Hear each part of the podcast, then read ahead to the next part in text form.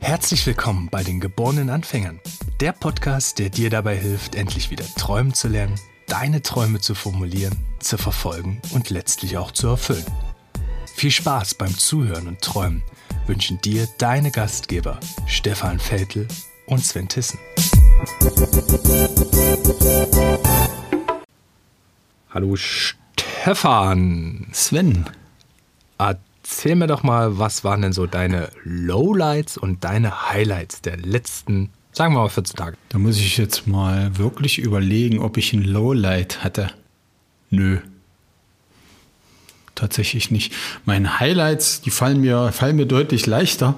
Das ist wahrscheinlich in meiner Wahrnehmung, ist die einfach auch nur auf Highlights ge ausgerichtet. Genau, nee, wir haben, wir haben jetzt als Familie uns endlich entschieden, was wir im Sommerurlaub machen und uns da auch tatsächlich so, ein, so einen Traum als Familie erfüllen, nämlich eine, eine, Reise durch die oder in der, wie sagt man eigentlich, durch die Westküste, an der Westküste entlang der USA. An der Westküste entlang, ja. An, an der Westküste, genau, genau. Ja. Genau, das ist so, so ein Traum, den wir uns erfüllen und da kreisen jetzt gerade aktuell so ein paar Gedanken. Und zusätzlich bin ich super happy im, im, in, in meinen Projekten aktuell mit den Kunden. Das läuft super und da passt die Jahreszeit und der Sonnenschein, der jetzt gerade hier draußen ist, auch irgendwie ganz gut zu meinem zu meinem Gemütszustand. Dein Gemütszustand ist ja eh meistens äh, auf der Sonnenseite, auch wenn es hagelt. Zumindest das, was du nach außen dringen lässt von dem, was dein Gemütszustand ausmacht. Das stimmt. Ich, ich versuche da tatsächlich sehr authentischen Spiegel nach draußen zu sein, so wie es mir innerlich geht. Da habe ich mir eigentlich angewöhnt, das wirklich nach außen zu tragen. Und da tatsächlich scheint oft die Sonne. Habe ich schon mal erwähnt, dass ich auch ein Sonntagskind bin? Habe ich irgendwie vor zehn Jahren erst festgestellt, dass ich mal an einem Sonntag geboren okay. wurde und seitdem scheint eigentlich immer die Sonne für mich. Okay, ich wurde an einem Donnerstag geboren, aber im Sommer. Deshalb bin ich auch, also sobald die Sonne rauskommt, eigentlich ein sehr, sehr energiegeladener und äh, rausgehender Mensch an der Stelle. Das Spannende an der Sache ist, ich glaube, wenn wir so auf den Podcast schauen etc., hast du auch äh, eine eher optimistische, positive Sicht auf das ganze Thema. Und ich bin meistens so der, das ist zumindest meine Selbstwahrnehmung, so ein bisschen der kritischere von uns beiden mit mehr Anmerkungen zu dem, was, was es für mich ausmacht und was Erfolg bedeutet und so weiter an der Stelle. Ja. Und das soll so ein Stück weit auch unser Thema für heute sein, nämlich der Gegensatz von Optimismus und Pessimismus, wozu ich beides im Leben brauche, wann es mir hilft und wann es vielleicht auch ein bisschen schädlich ist, dass ich die beiden nicht richtig dosiere äh, unterm Strich. Ja. Und da würde mich mal interessieren, wie gehst denn du mit pessimistischen Gedanken um im Kontext deiner Träume, was du erreichen möchtest? Jetzt mit meinen Passiert dir das überhaupt? Also, kriegst du überhaupt pessimistische Gedanken? Das habe ich mich schon immer gefragt, Stefan.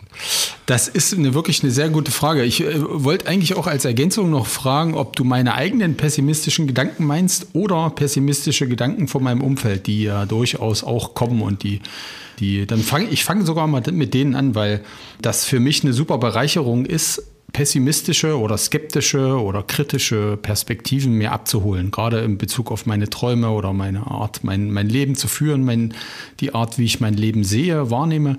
Da hilft mir das tatsächlich, so einen kritischen Blick zu kriegen und abzugleichen mit meiner eigenen durchaus sehr positiven, positiv geprägten Mindset. Mir fiel vor, vor einer ganzen Weile, fiel mir so, ein, dass ich vermutlich auch aus dem Hintergrund der Informatik oder aus dem Studium Informatik und aus der, der Arbeit als Programmierer, Softwareentwickler wahrscheinlich auch ein Stück weit dazu konditioniert wurde, lösungsorientiert zu sein, Lösungen zu sehen. Weil mir, mir ist da nochmal klar geworden, dass man als, als Softwareentwickler quasi jeden Tag unendlich viele Probleme lösen muss oder mit unendlich vielen Problemen konfrontiert wird, weil wenn du, wenn du was Neues entwickelst und gerade Software entwickelt man, deswegen steckt es im Namen ja drin, du entwickelst die von, von Grund auf und da bist du ständig mit irgendwelchen Fehlern, also ich hatte auch Kommilitonen, die haben nie Fehler beim Programmieren gemacht. Ich gehörte aber zu denen, die eben äh, jede Menge lernen durften durch eigene Fehler, durch Programmierfehler, durch Klammersetzung, was auch immer. Jedenfalls unterm Strich ist mir klar geworden, dass ich unwahrscheinlich viele Probleme in meinem bisherigen Berufsleben gelöst habe. Und das hat natürlich auch dazu beigetragen, dass ich einfach sehr lösungsorientiert bin. Ja, dass ich festgestellt habe, dass ich die Erfahrung gemacht habe, es gibt irgendwie immer, gab immer eine Lösung. Es gab immer mehrere Optionen und am Ende hat, hat das immer funktioniert, also irgendwie eine Lösung zu finden. Und gleichzeitig bin ich schon immer ein Mensch, der auch von seiner Prägung, von seiner Wahrnehmung sehr optimistisch und sehr lösungsorientiert drauf war und ich auch sehr oft einfach nur die Chancen sehe, Chancen wahrnehme und die Dinge in einer Situation wahrnehme, die positiv sind. Die, die, die fallen mir leichter, die zu erkennen, die rauszuziehen. Und unterm Strich, und da können wir uns dann gerne auch noch ein bisschen länger und tiefer unterhalten, unterm Strich geht es mir ja gut damit. Also es geht mir gut damit als Mensch, wenn ich Dinge wahrnehme, die funktionieren, die ich irgendwie als, als, als sehr konstruktiv sehe. Die sorgen dafür, dass es mich da, mir damit gut geht. So, das ist unterm Strich so ein bisschen die Philosophie. Das Witzige an der Sache ist, dass wenn du jetzt so andere Freunde, Familie und so fragen würdest, würde ich auch sagen, alles Wende ist schon ein optimistischer Typ. Irgendwie so ein Steh-auf-Menschen, schreibe ich jetzt, also schreibe ich mir mal selber so zu. Ja. So dreist darf ich sein. Und auch beispielsweise in meiner Partnerschaft ist das schon auch so, dass ich, wenn ein Problem da liegt, schon nach Lösungen suche. Wenn gleich, und das fällt mir ja dann auch auf, wenn wir zwei irgendwie miteinander sprechen, schaue ich schon auf Dinge skeptischer als du ich komme zwar auch zu einem Punkt, stelle ich ganz, also kannst du ja auch nochmal sagen, ob dir das mhm. genauso geht. Ich komme schon zu einem Punkt und ich lasse mich davon jetzt nicht irgendwie irritieren oder einschüchtern. Aber es ist auf jeden Fall was, was ich wahrnehme, dass das ein Unterschied zwischen uns ist, obwohl ich eben auch sagen würde, dass ich eine extreme Lösungsorientierung habe und dass mich das auch total fertig macht, bis ich ein Thema nicht gelöst habe.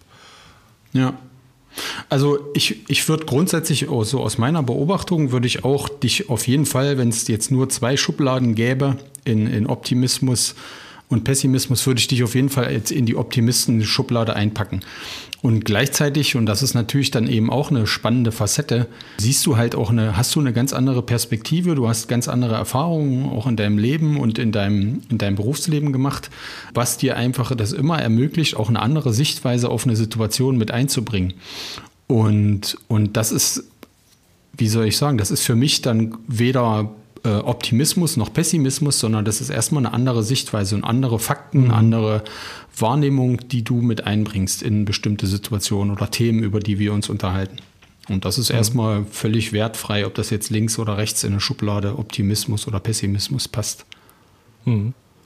Ja. Was, was machen die beiden Dinge denn so für dich aus? Also du hast ja jetzt schon gesagt, es gibt irgendwie fremdinduzierten Pessimismus, Skepsismus, wie auch immer. Vielleicht können wir das nochmal runterdefinieren. Was, was, was ist denn der Kern von den beiden Sachen? Mhm. Ja, der Kern von beiden, da würde ich erstmal zusammenfassen, dass es beides so eine Art Lebensanschauung sind oder Lebensphilosophie. Manchmal sagt, manchmal hört man auch schnell den Begriff, na, du bist halt vom Typ her, vom Menschentyp eher Pessimismus, äh, Pessimist oder Optimist.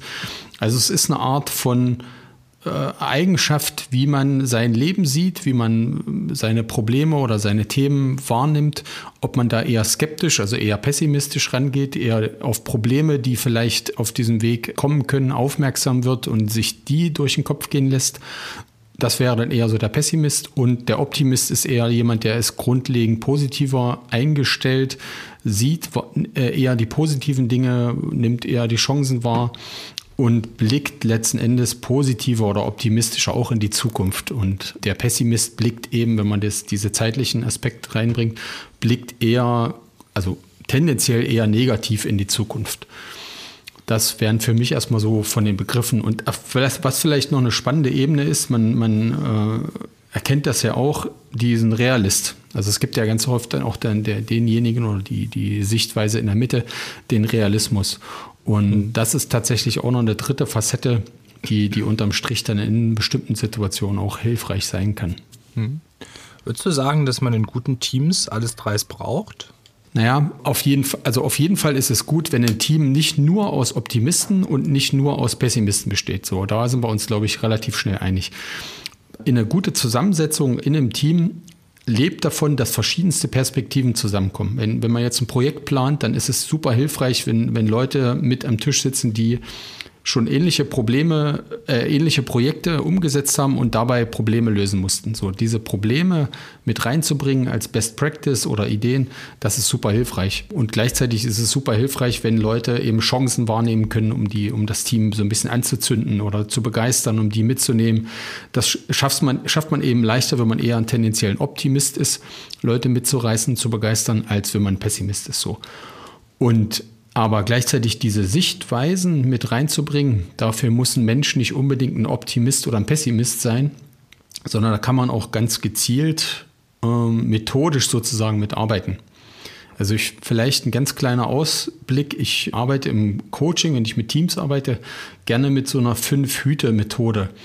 Die nennt sich fünf Hüte, weil es eben fünf verschiedene Mützen gibt. Kann man sich so vorstellen, es sind fünf farbige äh, Basecaps, die verteilt man dann.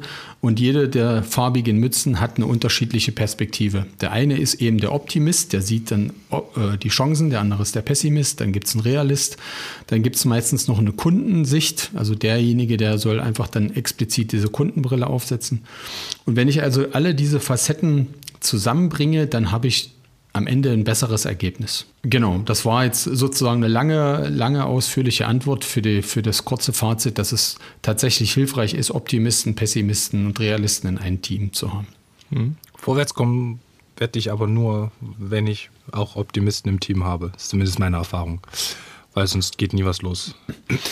Richtig, das, das hängt natürlich dann schnell zusammen und da, da ist es halt dann, da ist man schnell dann sozusagen wirklich in diesen großen Schubladen, dass ein Pessimist eher auf der Stelle tritt, äh, dass der eher zögerlich ist, sich eben auch nicht traut, Fehler zu machen, äh, rauszugehen und, und nur, dass wir mal drüber gesprochen haben, das sind eben wirklich Klischees. Ja, es gibt natürlich so viele Menschen, wie es gibt, so unterschiedlich sind die Facetten auch zwischen Pessimist und Optimisten. Aber die Tendenzen sind da und da kannst du dich ja auch als, als Hörer gern mal überprüfen. Ja, fällt es dir dann leicht, auch mal rauszugehen und zu sagen, jetzt in dieser Situation bin ich optimistisch oder in dieser Situation sehe ich viel mehr Probleme auf uns zukommen als in anderen Situationen. Da bin ich dann tendenziell eher mal Pessimist wenn wir jetzt mal aufs Träumen schauen, ich will meinen Traum verwirklichen. Was macht es mit mir? Wann ist es dienlich, optimistisch zu sein? Wann ist es dienlich, pessimistisch zu sein? Und wie kann ich es eigentlich für mich nutzen? Das interessiert mich noch viel mehr.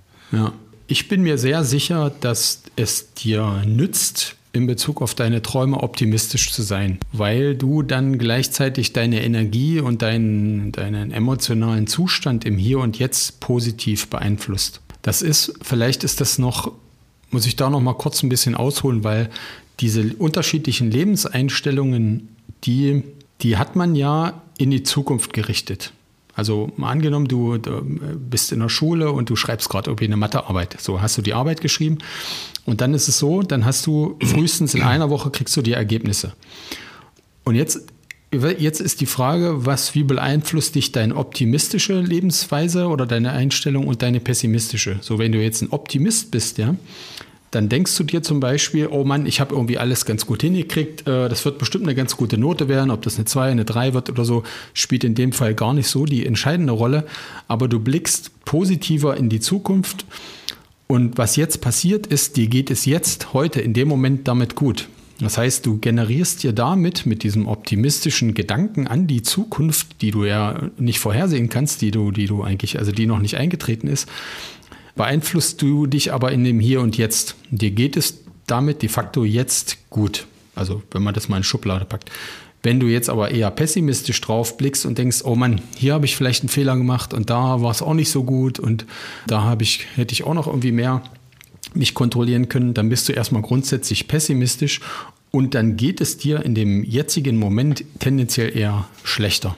Dann fühlst du dich, machst du dir Sorgen und dann kreisen dann deine... Dann geht es mir zweimal schlecht, weil ich kriege ja dann, in der Woche kriege ich die vier hingelegt und dann bin ich Ganz dann genau. bin ich aber richtig mies drauf. Ganz genau. Und dann habe ich die ganze Zeit auch noch Trübsal geblasen. Bis dahin. Und genau das ist der Punkt, auf den ich äh, hinaus wollte, Sven. Äh, nämlich die Zeit, in der du das Ergebnis, in der das Ergebnis noch nicht da ist, in der Zeit kannst du es mit deinen eigenen Gedanken sozusagen beeinflussen, wie es dir geht. Und dann kommen die Ergebnisse und dann musst du sowieso schauen, wie gehst du dann mit der 4 oder wie gehst du mit der 2 oder wie gehst du mit der was auch immer für Zensur um. Und das fällt eben ganz vielen Menschen sozusagen schwer, da dann immer mal situativ umzuschalten. Was kann ich denn tun, wenn das so ist? Sagen wir mal, ich habe die Mathearbeit jetzt geschrieben. Ich war eh immer so fire and forget bei, der, Ja. bei diesen Themen.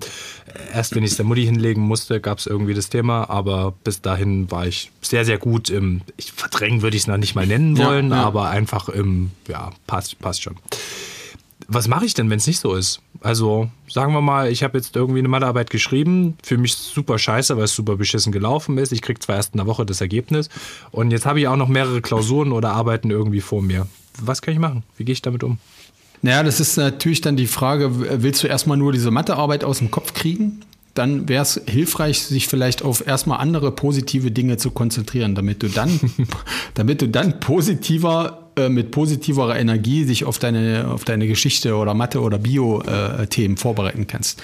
D- Das würde sozusagen helfen, sich dann nicht gleich mit diesem emotionalen Zustand ranzusetzen und denken, oh scheiße, das hat sowieso keinen Zweck, äh, Bio war ich noch nie gut, äh, warum sollte ich jetzt auch noch da jetzt auch noch mal eine Schippe drauflegen.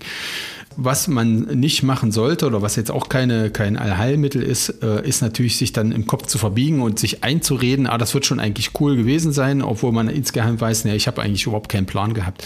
Das bringt dann nichts. Also sich selbst zu verarschen, auf Deutsch gesagt, hat dann auch überhaupt keinen, keinen positiven Effekt, sondern dann eher zu gucken, bin ich jetzt äh, in dieser realistischen Schublade und zu sagen, okay, das habe ich wahrscheinlich verrissen. Wie kann ich dann eigentlich damit umgehen, wenn es wirklich so schlecht ist, wie ich jetzt das Gefühl habe? Ja, was, was bringt mir das dann? Muss ich dann vielleicht, kann ich vielleicht proaktiv irgendwie noch eine, äh, einen Vortrag vorbereiten oder was auch immer, um diese Note dann vielleicht zu kompensieren?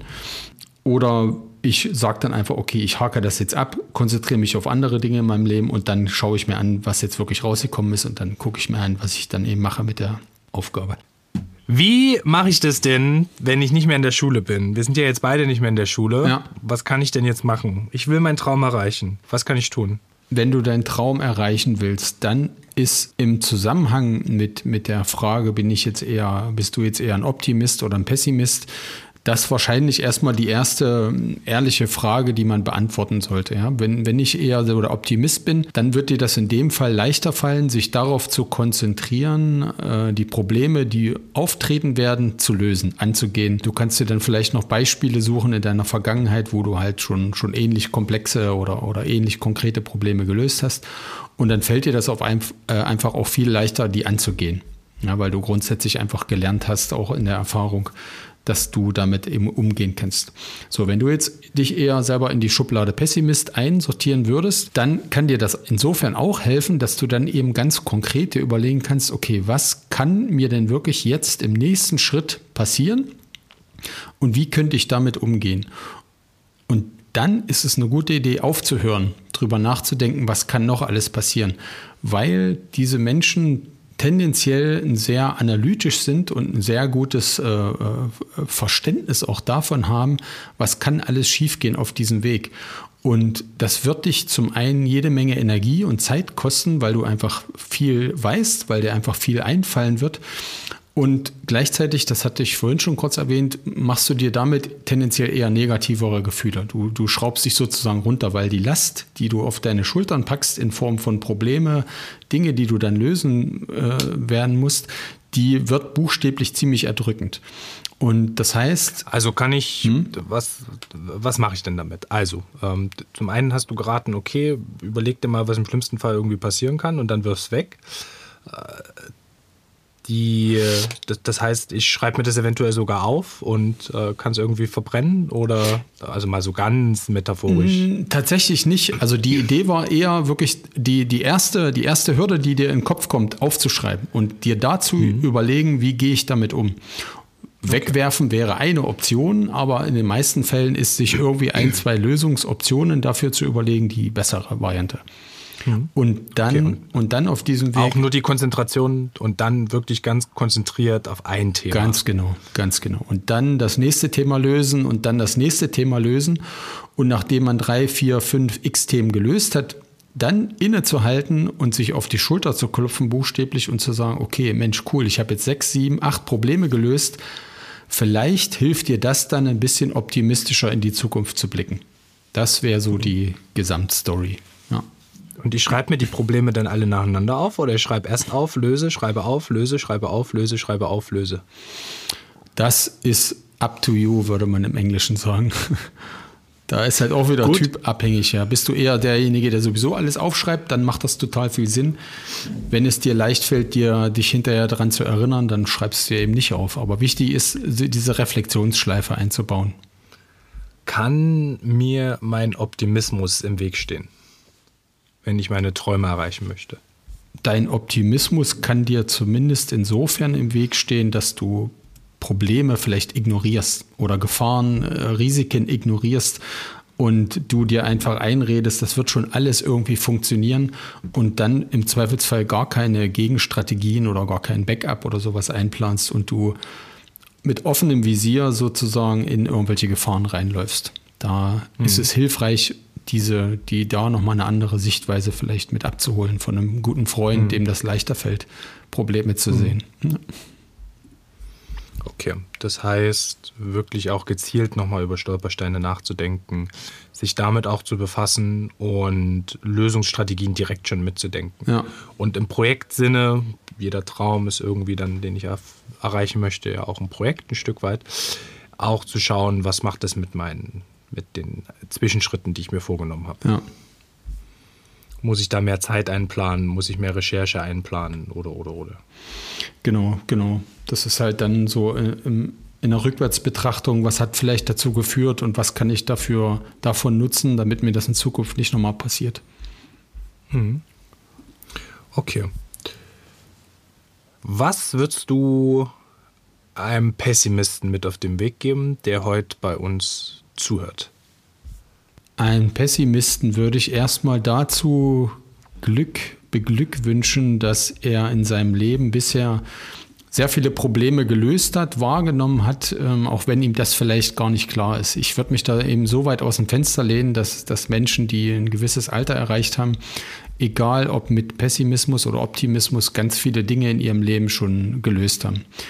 Und diese Fähigkeit der Wahrnehmung auf Probleme oder Dinge, die, die nicht so gut laufen könnten, diese Stärke zu nutzen und eben in, in kleinen Etappen, in kleinen Häppchen vorzugehen und nicht alle Probleme versuchen, initial auf, auf, zu analysieren, aufzuschreiben, sondern darauf vertrauen, dass nach jedem Schritt ihm wieder oder ihr wieder Probleme, Themen auffallen werden. Genau, also was ich noch sagen wollte, die, dass man eben, dass du darauf vertrauen kannst, dass du nach jedem Schritt wieder genügend neue Probleme sehen, wahrnehmen wirst und die dann auch im nächsten Schritt lösen kannst. Das heißt, vertraue ruhig drauf, einen Schritt nach dem anderen zu gehen und ein Problem nach dem anderen zu lösen. Denn damit tust du dir sozusagen emotional auch mehr einen Gefallen und kannst dich selber motivieren, auf diesem Weg zu bleiben. Und was gibst du allen Optimisten mit? Allen Optimisten möchte ich mitgeben, dass es denen wahrscheinlich leichter fällt, einfach dran zu bleiben oder ihre Träume wahrzunehmen. Dass ich euch da auch beglückwünsche zu den zu der, zu der Fähigkeit, einfach die Optionen, die Möglichkeiten, die Chancen zu sehen.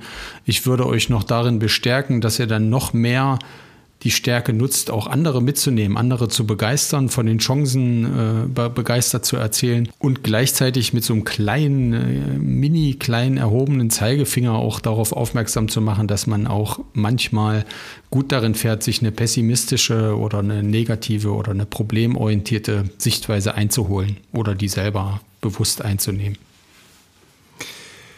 Pessimist, Optimist, Realist, ganz egal. Alle können ihre Träume erreichen. Schreib uns gerne in den Kommentaren, wie du die heutige Folge fandest. Wir freuen uns auch auf Feedback, gern per E-Mail an mail.deanfänger.de. Mit diesen Impulsen wollen wir dich gern in den Abend, Morgen oder Mittag entlassen, je nachdem, wann du das Ganze hier hörst.